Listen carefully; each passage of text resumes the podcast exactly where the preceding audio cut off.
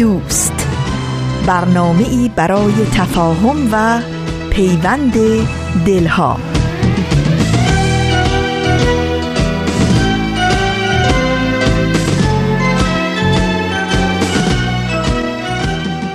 دوستان عزیز خانم ها و آقایون با اجازهتون قسمت دیگه ای از مجموعه سهشنبه های نقره ای رو امروز 19 فوریه 2019 سیوم بهمن ماه 1397 در خدمت شما من هومن عبدی شروع می کنم حالتون چطوره دوستای عزیز؟ خیلی خیلی خیلی ممنونم که وقت می‌ذارید و امروز هم همراه برنامه خودتون سه های نقره ای هستید. امیدوارم که هفته خیلی خوبی رو پشت سر گذاشته باشید تو کاراتون موفق بوده باشید همه چی طبق میلتون پیش رفته باشه و از اون مهمتر بفرمایید امروز سیوم بهمن هم دادیم رفت. دیگه 29 روز تا پایان سال بیشتر وقت باقی نمونده. تا می‌تونید کاراتون از الان برنامه‌ریزی کنید که دیگه به اون دقایق 90 و شلوغی و بدو بدوهای آخر اسفند بر نخوریم. خوش به حالتون واقعا. تنها چیزی که هیچ وقت و هیچ وقت و هیچ وقت در خارج از ایران نمی‌تونید پیداش بکنید و نمی‌تونم براتون تصویر بکنم که چجوری دلتون براش تنگ میشه اون حیاهوی اسفند ماه ایرانه. اون حال و هوای اسفند به خصوص 5 روز آخر اسفند تو ایرانه واقعا. یواش یواش به استقبال سال نو میریم. امیدوارم که همه چی براتون خوب پیش بره. همونطوری که می‌دونید ما در خلال برنامه امروز قسمت های دیگه از مجموعه شعله و سپهر سخن رو هم خواهیم شنید. سپهر سخن فصل دومش که به مرور آثار حضرت باب می‌پردازه به مناسبت دیویستومین سال تولد ایشون که امسال 2019 باشه بازپخشش آغاز شده و امروز قسمت دیگه ای از این مجموعه شنیدنی رو به اتفاق خواهیم شنید.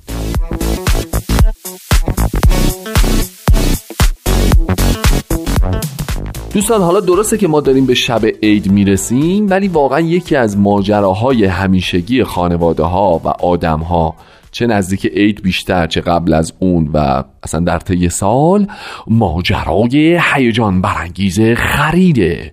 وای خدای بزرگ. خرید و خرید کردن با همه پیچیدگی ها و طبعات آن. دین دین دین.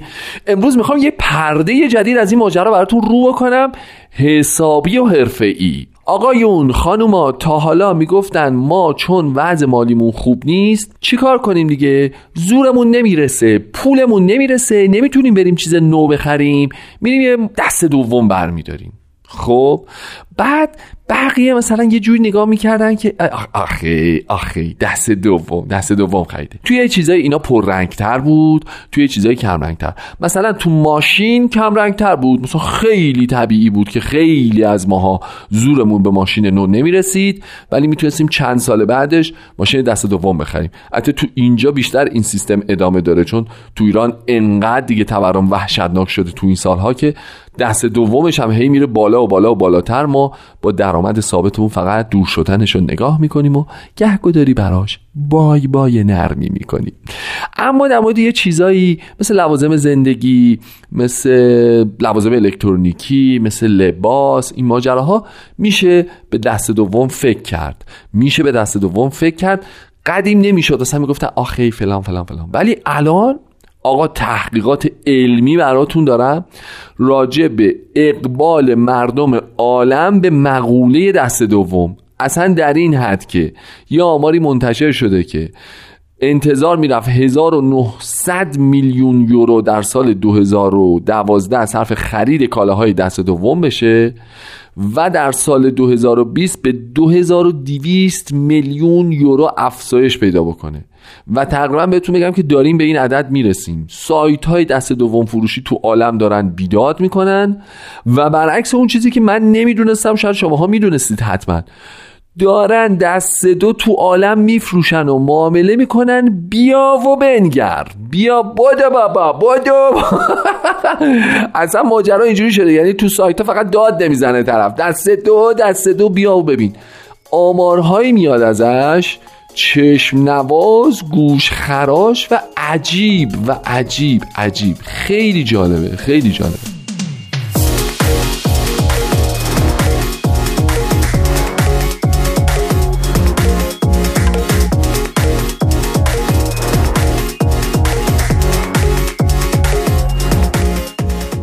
اکثر اون چیزایی که تحقیقات نشون میده مردم به عنوان کالای دست دوم می‌خرن می‌دونید چی؟ کتاب لباس سیدی دیویدی کتب درسی بازی های کامپیوتریه که بسیار بازار پر رونقی داره. اسباب بازیه که خیلی قضیهش جدیه. اساسی است جواهرات و عجیبه بهتون بگم. شاید باورتون نشه. گوشی موبایل. خیلی جالبه. گوشی موبایل. یه پژوهش دانشگاهی نشون میده که فروش لباس های دست دوم یعنی خود لباس های دست دوم در نظر بگیرین فروش لباس های کودکان به خصوص توش بی نهایت پر رونقه. دلیلش هم اینه که بچه ها زودتر از بزرگتر پوشیدن یه لباسی رو می‌ذارن کنار و بعدم می‌دونید که اصولا چون رشد می‌کنن در واقع اون لباس هنوز صحیح و سالم و خوشحال و سرحاله اما میزنش کنار. ولی نکته که وجود داره که مصرف لباس های دست دو رو تو دنیا خیلی پرطرفدار کرده یکیش اینه که بعضی از شرکت هایی که این کارو می‌کنن سعی می‌کنن اون حس خرید نو رو به آدم ها منتقل بکنن. پکش می‌کنن لیبل بهش می‌زنن برچسب قیمت می‌زنن که اون حسه رو برای ما زنده بکنه. بعضی هم که می‌دونید که سایت های مختلفی هست که دست دو فروشی هن سایت رو جذاب تر می‌کنن هی حراج توش می‌زنن اینا که باز اون حسه رو به ماها بتونن منتقل بکنن. ولی نکته که وجود داره یه دلیل عمده ای که میگن دست دوم خری و دست دوم فروشی اصولا تو دنیا به شدت طرفدار پیدا کرده حرکت عکس جریان آب. یعنی میگن که اگه جریان زندگی این روزها ما رو داره می‌بره به سمت مصرفگرایی ما اتفاقا مبارزه می‌کنیم و با عدم مصرفگراییمون جلوی این جنبش وای میسیم. با این جنبش مبارزه می‌کنیم. یعنی که چرا ما حتما باید رو بیاریم به خرید کالاهای جدید؟ چرا همش باید مصرف کنیم بندازیم دور دوباره یکی دیگه دوباره یکی دیگه دوباره یکی دیگه؟ ما میپیوندیم به جرگه دست دوم فروشی. راجع به این قضیه کلی تحقیقات جالب شده. بریم قسمت دیگه ای از مجموعه شعله رو اول بشنویم. بعد از اینکه برگشتیم با همدیگه راجبش صحبت می‌کنیم. واحد نمایش رادیو پیام دوست تقدیم می کند شوله مروری بر زندگی بعضی از مؤمنین اولیه آین بهایی. فصل دوم آشنایی با اولیا حضرت ماری ملکه رومانیا اولین تاجدار در عالم بهایی. برگرفته از کتاب ملکه رومانیا و آین بهایی نوشته ایان سامپل. این برنامه قسمت دهم از فصل دوم.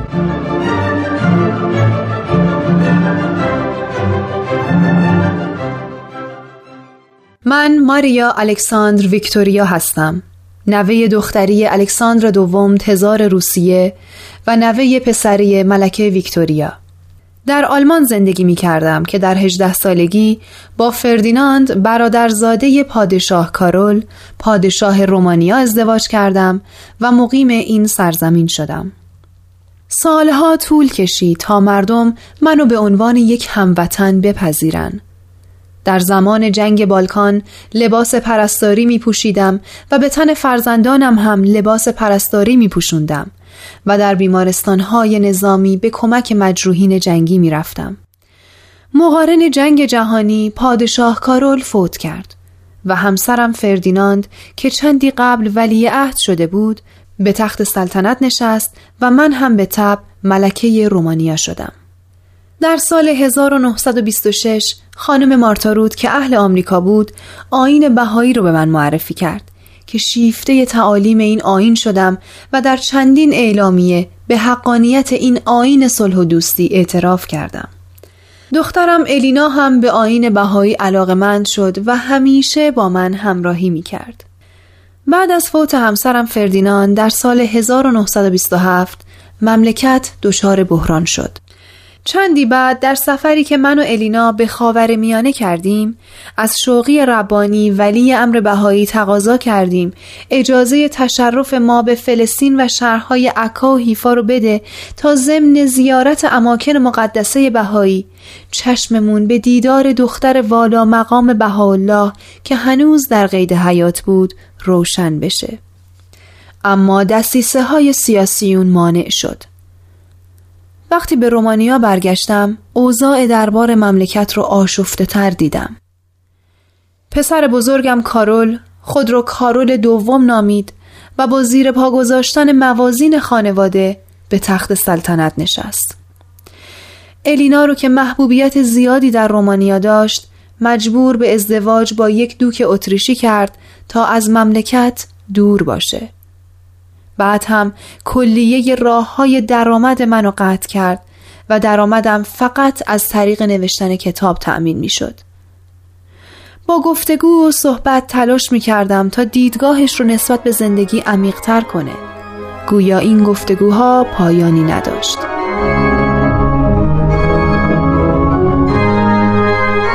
حال بشنوید ادامه شرح احوال مرا.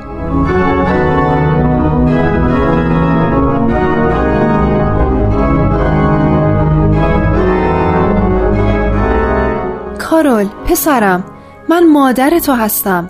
تو این دنیا تنها من هستم که آرزوی موفقیت و ترقی تو رو از صمیم قلب و بدون هیچ پاداشی دارم. تمام کسانی که دور خودت جمع کردی و با تو هم پیمان شدن اگر منافعشون در جای دیگه تعمین بشه حتما به اون طرف خواهند رفت. نه مادر اینطور نیست. تاریخ نشون میده که در خانواده های سلطنتی توجهی به مناسبات فامیلی ندارن. چقدر پسرها که به فرمان پدر کشته شدن و همینطور چقدر از پدرها که به دستور پسرشون به قتل رسیدن. من منکر این واقعیت ها نمیشم. بهاءالله مؤسس آین بهایی در مکتوبی که سلاطین عالم رو مخاطب ساخته میگه سلطنت برای شما افتخار نیست بلکه نزدیکی به حق و پیروی از اوامر الهی است که موجب افتخار میشه. پسرم چه فایده که انسان بر تخت قدرت بنشینه ولی مردم ازش ناراضی باشن؟ کارول عزیزم خوب در کلام بهاءالله دقت کن. به این تاج و تخت افتخار نکن. اصلا قابل افتخار نیست. ما باید بریم جلوی کسانی که حقیقتا به خداوند نزدیکن تعظیم کنیم. مادر من در رومانیا پادشاه محبوبم. اعلی حضرت جوان فریب گزارش های اطرافیان تو نخور. بهاءالله تو همون مکتوب به سلاطین متذکر میشه که اگه یکی از شماها مالک تمام زمین باشه و بر تمام عالم بر تمام کوهها و دریاها و صحراها و همه چیزها حکم کنه. ولی خداوند توجهی به اون نداشته باشه. یعنی رضایت الهی رو جلب نکنه این سلطنت بر عالم هیچ سودی براش نخواهد داشت. چون شرافت هر فرد نزدیکی به خداست.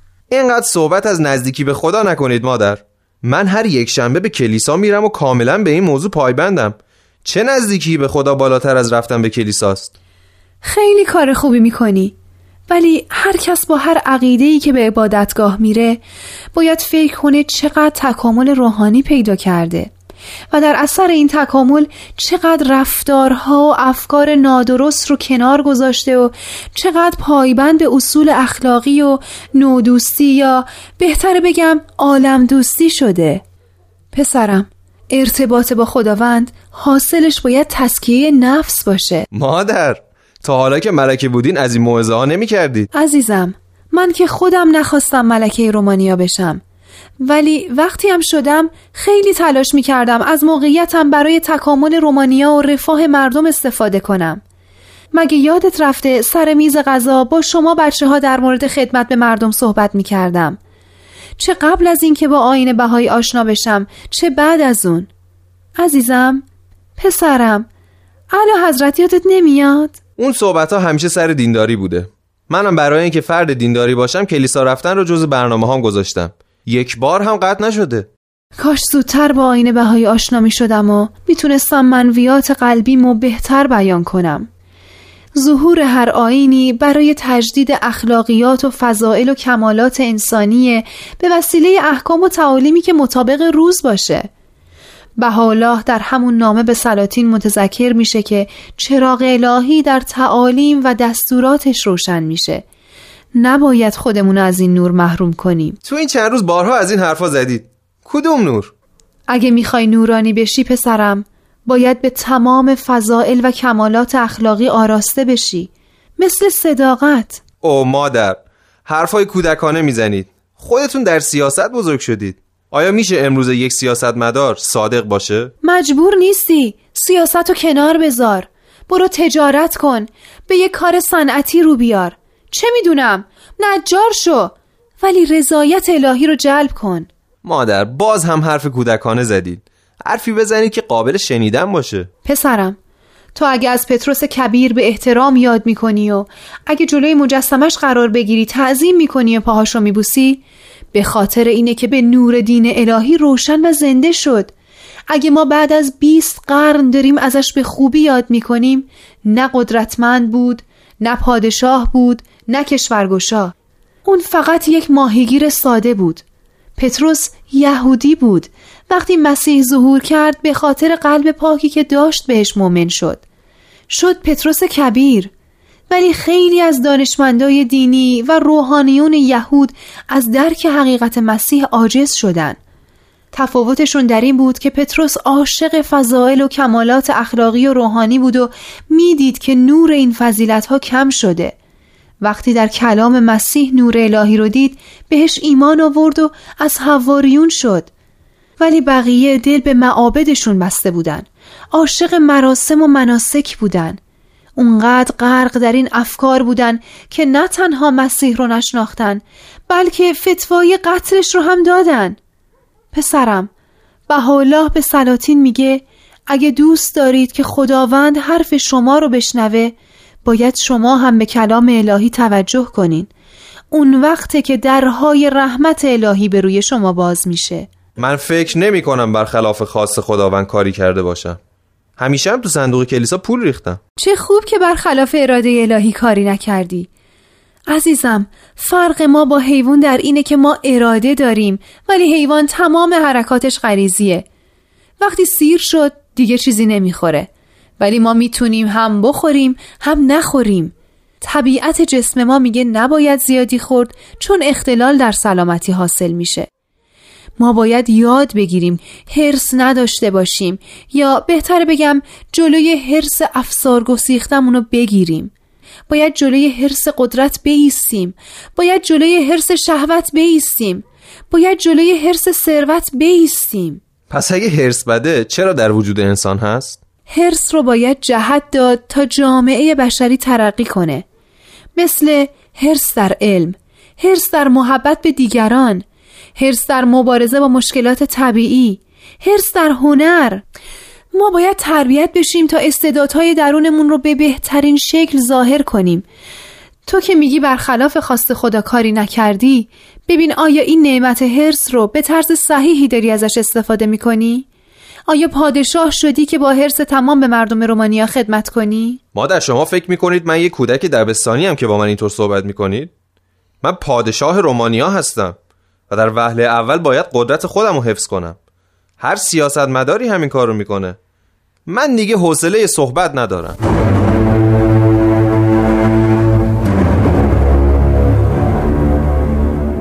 نیکولاس تو دیگه نباید در رومانی بمونی. چرا برادر؟ به من نگو برادر. من پادشاه رومانیا هستم. بزرگترین فرد در این مملکت. ممکنه توضیح بدید چرا؟ بدون اینکه خواسته باشم در پس پرده حرفم رو بزنم میگم که تو در فکر به دست آوردن تاج و تخت من هستی. من اجازه چنین کاری رو به تو نمیدم. برات اوه ببخشید. اعلی حضرت خوب می‌دونید که من ولیعهد رومانی بودم اما خودم قبول نکردم که پادشاه بشم. بله می‌دونم. ولی اون موقع که قبول نکردی کم سن و سال بودی. نمی‌دونستی چه موقعیتی رو داری از دست میدی. ولی حالا که بزرگتر شدی پی به اشتباهت بردی و می‌خوای به چنگش بیاری. اشتباه می‌کنید. کاملا اشتباه می‌کنید اعلی حضرت. هیچ آدم عاقلی سلطنت رو از دست نمیده. تو نگران محبوبیت من در رومانی هستی و فکر می‌کنی مشکلی برات پیش میاد. تو فقط به منافع خودت فکر می‌کنی.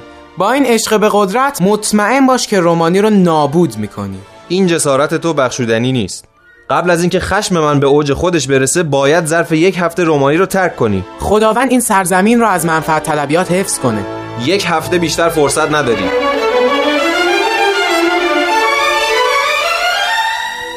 مارتای عزیز. سخت غمگینم.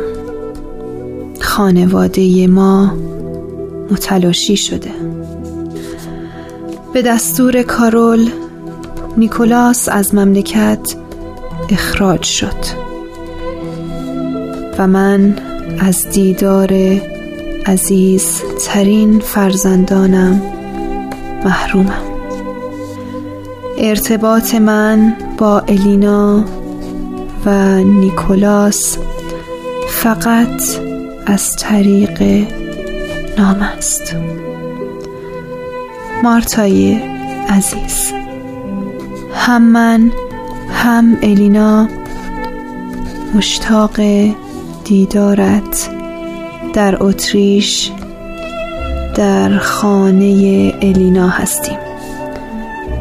تا بنشینیم و مفصلا درباره مسائل روحانی صحبت کنیم.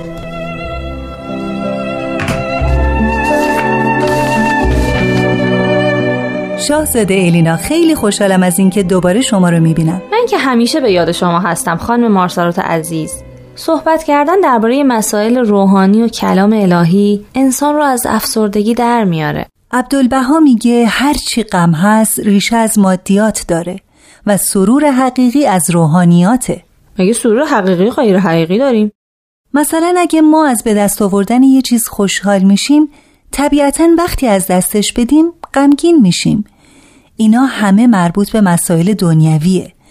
ولی چون روحانیات همیشگی و فناناپذیره غمی به دنبال نداره. درسته. وقتی غرق در فعالیت های اجتماعی میشم و بدنم از خستگی و بیخوابی آسیب می‌بینه ولی برام اونقدر لذت بخشه که فردا هم با ذوق و شوق کارم رو دنبال می‌کنم. اوه اولیا حضرتم تشریف آوردن. مارتای عزیز خوش آمدی. بیا که خیلی دلم می‌خواد در آغوشت بگیرم. چه افتخاری بالاتر از این برای من. بنشین مارتای عزیز. بنشین خوش آمدی. در اتاق دیگه داشتم با یک ناشر کتاب صحبت می کردم تا ببینم آیا با شرایط بهتری می‌تونه کتاب جدیدم و چاپ و منتشر کنه. راستی مارتای عزیز خیلی ممنونم که نامه رو که برات نوشته بودم برای شوقی ربانی ولی امر بهایی فرستادی. ایشون نامه سرشار از لطف و محبت برای من نوشت که هر روز بعد از عبادت و مناجات به درگاه الهی میخونمش و سراپا سرور و نشات میشم. کاملا همینطوره. عبدالبها میگه مناجات گفتگو با خداست. پس وقتی ما با خدا گفتگو می‌کنیم ندای الهی رو در قلبمون میشنویم و بدون الفاظ با هم صحبت و در واقع مخابره می‌کنیم. کاملا قبول دارم. موقعی که کارول منو از رومانی دور کرد مشغول دعا شدم. یه دفعه یادم اومد که بهاءالله یه عمر در سختترین شرایط از وطنش دور شد و زندان رو تحمل کرد برای نجات اهل عالم. چقدر خوبه که منم ذره از مشکلات محبوبم رو درک کنم. دیگه بعد از اون خشمم نسبت به کارول فروکش کرد و احساس جدیدی رو تجربه کردم. این حاصل ایمان شما به خداونده. انسان وقتی با قلب پاک توجه به خدا بکنه بی جواب نمیمونه. من توی همین کتاب بهاءالله و عصر جدید مطلبی خوندم درباره مناجات که از عبدالبها ذکر شده بود. شخصی پرسید آیا دعا و مناجات لازمه؟ در حالی که مسلما خداوند از اسرار قلوب آگاهه. عبدالبها در جواب میگه اگه دوستی به دیگری محبت داره خیلی طبیعیه که آرزوش اظهار اون محبته و با اینکه می‌دونه دوستش از محبت اون خبر داره با وجود این میل داره احساسات خودش رو بیان کنه. چقدر دقیق این کتاب رو مطالعه کردید اولیا حضرت؟ این کتاب مثل دستورالعمل زندگی واسه من. هر موقع سوالی برام پیش بیاد به فهرستش نگاه می‌کنم و میرم جوابم و می‌گیرم. اتفاقا منم تا سوالی برام پیش بیاد به این کتاب مراجعه می‌کنم. تا حدی مشکلم حل میشه. ولی برای درک بهتر از آین بهایی باید به کتابهای دیگه هم مراجعه کرد. درسته آثار بهاءالله کم نبود. یکصد اثر گرانبها به جهانیان عنایت کرد که باید درباره هر کدومش کتاب ها نوشت. البته عبدالبها فرزند ارشد بهاءالله هم آثار پدرش رو تبیین کرده و توضیح داده. بنابراین کتاب بهاءالله و عصر جدید برای کسی که می‌خواد با آین بهایی آشنا بشه مفیده ولی کافی نیست. درسته. مثلا کتاب هفت وادی از بهاءالله اونقدر مطالب عرفانی درش هست که در کتاب بهاءالله و عصر جدید فقط فرازهایی از این کتاب ذکر شده. بله همینطوره اولیا حضرت. بقیه شرح زندگی من هفته آینده.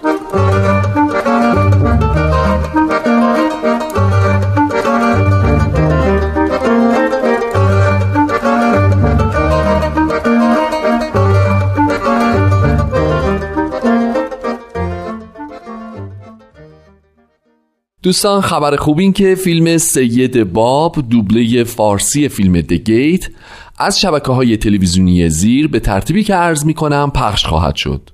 از تلویزیون اندیشه پنجشنبه 21 فوریه ساعت 9 شب جمعه 22 فوریه ساعت 12 و 30 دقیقه ظهر سه شنبه 26 فوریه ساعت 10 و 30 دقیقه شب و چهارشنبه 27 فوریه ساعت 12 و 30 دقیقه بعد از ظهر. و از تلویزیون پارس شنبه 23 فوریه ساعت 4 و 30 دقیقه بعد از ظهر یک شنبه 24 فوریه ساعت 6 و 30 دقیقه بعد از ظهر دوشنبه 25 فوریه ساعت 6 و 30 دقیقه بعد از ظهر و چهارشنبه 27 فوریه ساعت 4 و 30 دقیقه بعد از ظهر. این فیلم تنها از طریق این کانال ها پخش خواهد شد و متاسفانه بر روی تارنما و شبکه های اجتماعی ما در دسترس نخواهد بود.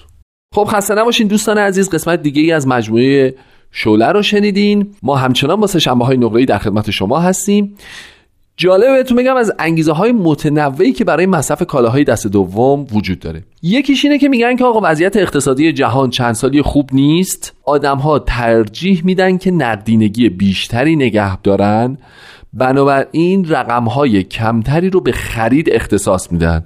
بنابراین جذب کالاهای دست دو میشن. از طرف دیگه آدم هایی که کالاهایی رو داشتن و استفاده کردن باز به دلیل همون کمبود نقدینگی ترجیح میدن که بهتر نگه دارن محصولاتشون و بعد از طریق این سایت ها اپلیکیشن ها و هزاران راه دیگه که وجود داره یا جمعه بازار و یک شنبه بازارهایی که خیلی هم مده اینها رو دوباره تبدیلش بکنن به پول یعنی دوباره بفروشنش. ببینید یعنی یه رکود اقتصادی در هر دو طرف ماجرا داره دخالت می‌کنه. هم عرضه رو بالا می‌بره هم تقاضا رو. خیلی جالبه. یه پژوهش دانشگاهی دیگه گفته که علاوه بر این انگیزه های مالی که گفتیم لذتی هم در این ماجرا هست و بعضی از آدم ها به خاطر اون لذته و به خاطر اون تفریحه میرن دنبالش. چرا؟ میگن اون لذته در چیه؟ در کالاهایی که دیگه تو بازار وجود نداره و یه جورایی خاص و متمایز از بقیه آدم ها برای میرن سراغ اون. خیلی پیچیده است. خیلی پیچیده است. بنابراین اومدن بعد از تحقیقاتی که کردن دیدن نه قضیه به همین سادگی نیست که ما بتونیم از کنارش رد بشیم. اومدن چند تا دلیل اووردن که آدم ها بنا به این دلایل میرن سراغ دست دوم. من تا قبلش فکر می‌کردم فقط بحث مالی. الان فهمیدم که بر اساس رنکینگی که تو دنیا منتشر شده ماجرا خیلی فرق کرده. اولینش بحث اخلاق و محیط زیسته. یعنی اونا میگن که ما کالاها رو استفاده مجدد می‌کنیم. چرا؟ چون که هم محیط زیستمون سالم بمونه هم این فضاهای جاری مصرفگرایی که راجبش قبلا صحبت کردیم و بذاریم کنار. یه بحث دیگه میگن انگیزه در واقع شخصی تجربیه. یعنی آدما دوست دارن که اون حس نوستالژیک رو اون حس متفاوت بودنه رو اون حس استفاده از یه کالایی که شبیه کالاهای دیگه نیست رو اون استفاده از چیزی که دیگه وجود نداره و تموم شده رو در واقع تو زندگی داشته باشن. بنابراین خود این انگیزه میشه که میرن سراغ دست دوم فروشا و میجورن و اون چیزی که دلشون می‌خواد رو می‌خرن. یه انگیزه دیگه ای که برای این جور آدما کشف شده اینه که به خاطر این قضیه می‌خوان بگردن و تماس اجتماعی برقرار بکنن با دیگران. یعنی میگن که خود این یه عاملیه که ما تو سایت ها بگردیم تو مثلا اپای دست دوم فروشی بگردیم یا تو مغازه های این مدلی بگردیم و خودش باعث کلی ارتباطات اجتماعی میشه. و البته دلیل چهارمی که براش وجود داره و از قدیم هم وجود داشت و یه موقعی تنها دلیل بود بحث پرداخت کمتر پول بود. یعنی آدم ها ترجیح میدن که با این کارشون پول کمتری رو از سبد هزینه های خانوادهشون بپردازن. خب دوستان اگر نوبتی هم باشه باید بریم و بازپخش یه قسمت دیگه از فصل دوم سپر سخن رو به اتفاق بشنویم.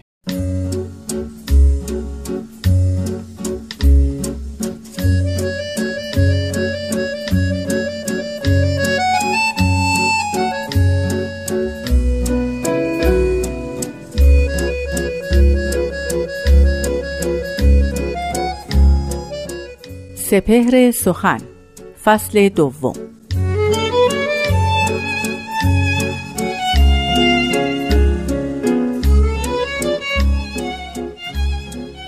ستاره ای بدرخشید و ماه مجلس شد. دل رمیده ما را رفیق و مونس شد. نگار من که به مکتب نرفت و خط ننوشت به غمزه مسئله آموز صد مدرس شد.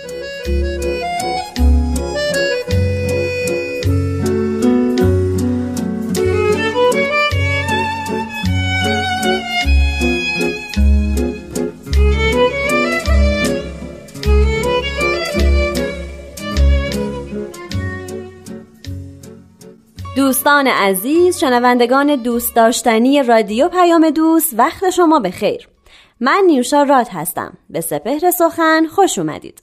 ما در هفته های گذشته به بیاناتی از حضرت باب پیامبر دیانت بابی پرداختیم و استاد بهرام فرید اونها رو توضیح دادن.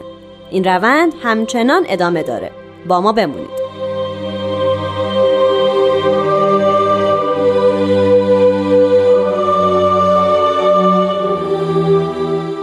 حضرت باب میفرمایند اشر مردم در نزد ظهور من یظهره الله آنهایی هستند که خود را به علم معزز گرفتهاند و حالان که اینقدر تعقل نمی کنند که علم ایشان از برای فهم کلمات او بوده از قبل و در حین ظهور او چه احتیاج به تعلم این علوم.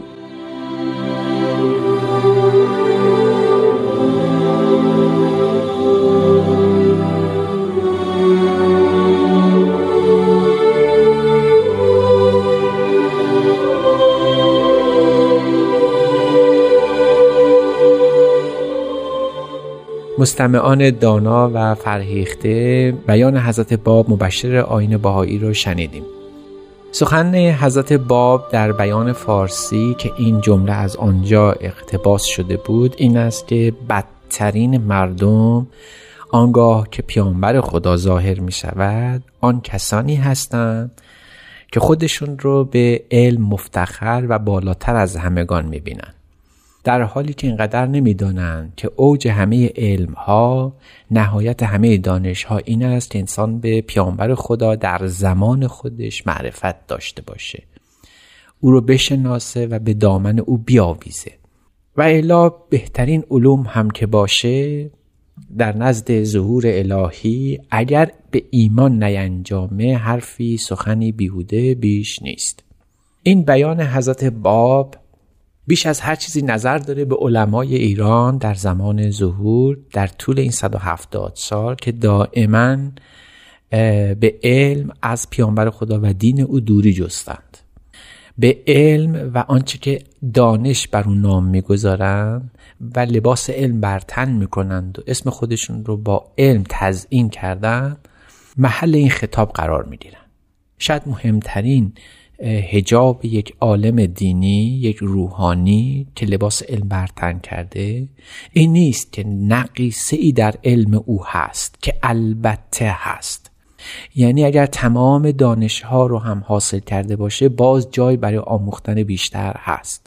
این ایراد نیست بر یک عالم روحانی. اما این ایراد هست که این دانش و این علم هیچ مدخلیتی به معرفت پیامبر او نداشته باشه. این مزایترین نقیص است که کسی به فروعات دینی آنقدر بچسبه که از اصول دین محروم بمانه. حضرت باب میفرمایند این قصه هر دینه این قصه تمام ادیانه. این سخن مکرر در کل تاریخه که هرگاه پیامبری برپا خواست به بهانه همین علم به بهانه همین دانش ها به بهانه فقه و اصول و علم اصول و حتی علم رجال و حدیث از پیامبر خدا و شناختن او محروم میمونن. حضرت باب در اینجا نمی‌خوان تهمت بر کسی بزنن. حضرت باب دارن آفت دینداری رو میشمارن. آفت دینداری برای دیندارانی که دائما صدای دین در سر داشتن. حضرت باب به روانشناسی دینی پرداختن در این مقوله صرفا به یک قصه نپرداختن. دارن فاش اعلام می‌کنن که هر علمی در هر کجا که حاصل بیاد به خصوص علم دین که زعامت اون به دست علمای روحانی هست اگر معدی به شناخت مسئله ظهور نشه اگر خادم دین جدید قرار نگیره یک علم بیهوده بیشتر نیست یک احتمام بی انجام بی سرانجام نیست یک تلاش مذبوحانه بیشتر نیست. چقدر عمر صرف این علوم می شود چه سختی ها برای حصول این دانش ها رفته است و می رود و حالا که وقتی پیامبر خدا ظاهر می شود و حالا که اصل دین به منصه ظهور می رسه اصل این کلام که این فروعات در پی او آمده ظاهر میشه در همین جاست که پای کمیت لنگ می شود و و خرشان در گل بماند. این کسان قصهشون مکرر است. در زمان حضرت محمد چنین بود. ابوالحکمی می‌شناسیم که ابو جهل شد. در زمان حضرت مسیح حنا و قیافهایی رو می‌شناسیم که زعمای قوم بودند علمای مذهبی بودند این کسان بودند که در علم سرآمد همه دانشمندان خودشون بودند کسانی بودند که مقتدای خلقی بودند ای در پشت سر ایشون ره به سوی خدا میپیمودن. این کسان به همون لباس علم و به بهانه همون مقتدایان و کسانی که پیروانشون بودن از دین خدا محروم ماندن از شناخت حضرت مسیح دور شدن. حضرت مسیح اینها رو لقب دادن. ای کسانی که لباس اهل علم برتن می‌کنید اما به چه خرید و فروشی مشغول هستید؟ چه میفروشید و با این فروش چه چیزی می‌خرید؟ علم میفروشید و انکار خداوند رو می‌خرید. این سخن حضرت مسیح و حجومی که در هنگام ورود خودشون به اورشلیم به هیکل مقدس کردن و اون برهم زدنی که از ایشون در اونجا دیده شد چیزی نیست. جز انقلابی که در جهان برپا کردن برای تغییر دادن قطار پرسرعت علم به مسیر دیگری.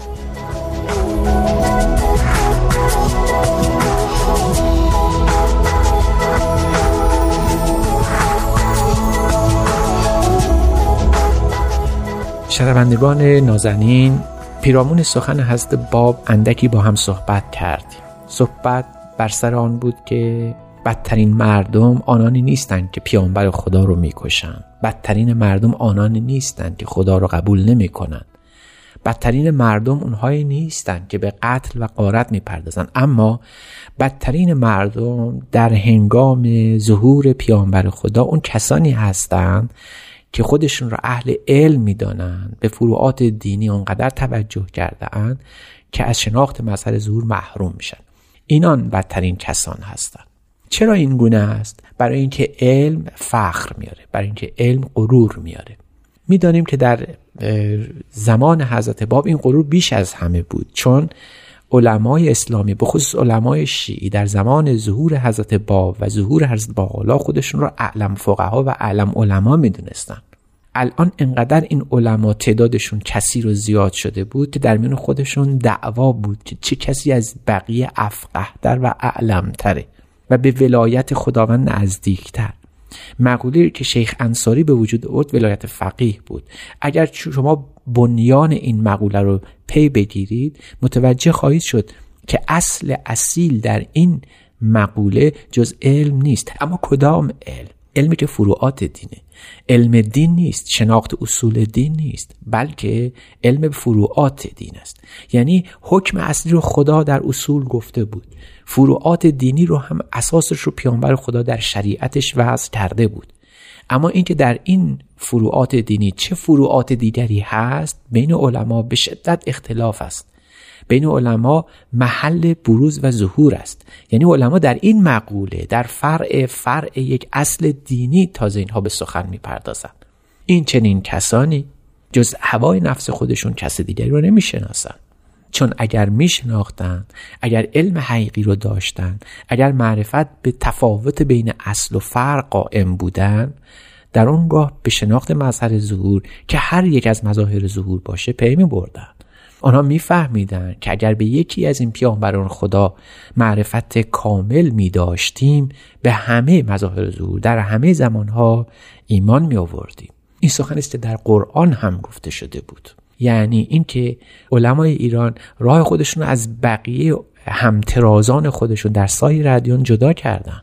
حضرت بالا در لوح اتحاد نقد تندی بر این طبقه مردم طبقه روحانیان روا داشتن. می‌فهمند برتری و بهتری که به میان آمد عالم خراب شد و ویران مشاهده گشت. بعد می‌فهمند این مقوله به علمای ایران راج است. یعنی اونها هستند که خودشون رو به مدد علم به بهانه علم به بهانه اصول دین نه به بهانه فروعات دینی خودشون رو بهترین مردم دنیا میشمارن. حتی از فیزیک و شیمی و ریاضی و سایر علوم تجربی و انسانی انقدر خودشون رو بالاتر می‌دونن که می‌گویند تمام این علوم زیر شاخه علم ماست. برای همین معتقدند که علوم اونها دانش اونها دانش حقیقی است و بقیه دانش ها دانش روزمرگی روز انسان است. حضرت بالا می‌فهمند بنیان غلط در آراء علمای دینی بخصوص علمای شیعی ایران در همین جا نهفته است.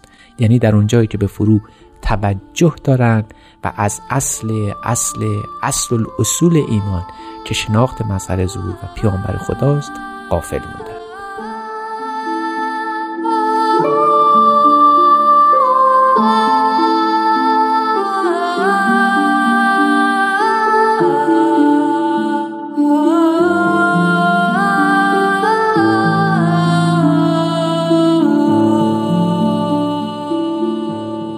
دوستای عزیز خسته نباشید.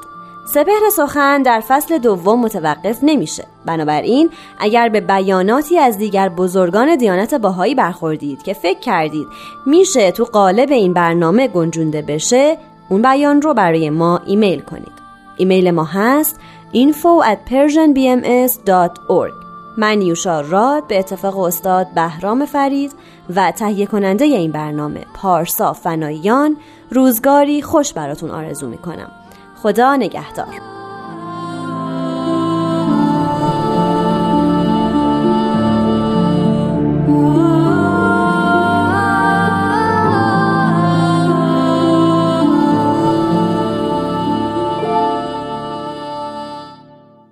خسته نباشید. همچنان با سشنبه های نقره همراهید. قسمت دیگه ای از فصل دوم سپر سخن رو شنیدیم. راجع به انگیزه های آدما برای خرید دست دوم صحبت می‌کردیم.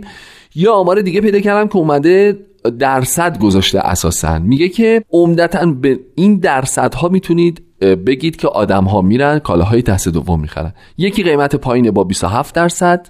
اینکه کالاهای جدید از نظر اونها خسته کننده و مسخره و فاقد جذابیت 21 درصد دلایل زیست محیطی 16 مایز 8 درصد و اینکه این اقلام رو نوش نمی‌تونیم بخریم 15 و 4 دهم درصده و در نهایت 57 دهم درصد آدم هایی که میگن که خرید دست دوم مثلا کار جذاب و جالبیه چون توی مجموعه وارد میشه که هیچ دوتا کالایش شبیه به هم نیست.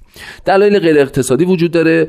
رفتارشناسی کردن جوامع مختلف و مثلا دیدن که در جوامع انگلیسی بیشترین هدفشون از خرید کالاهای دست دوم اهداف اقتصادیه برای اینکه هزینه کمتری رو بپردازن. ولی مثلا تو جوامع آلمانی اینجوری نیست.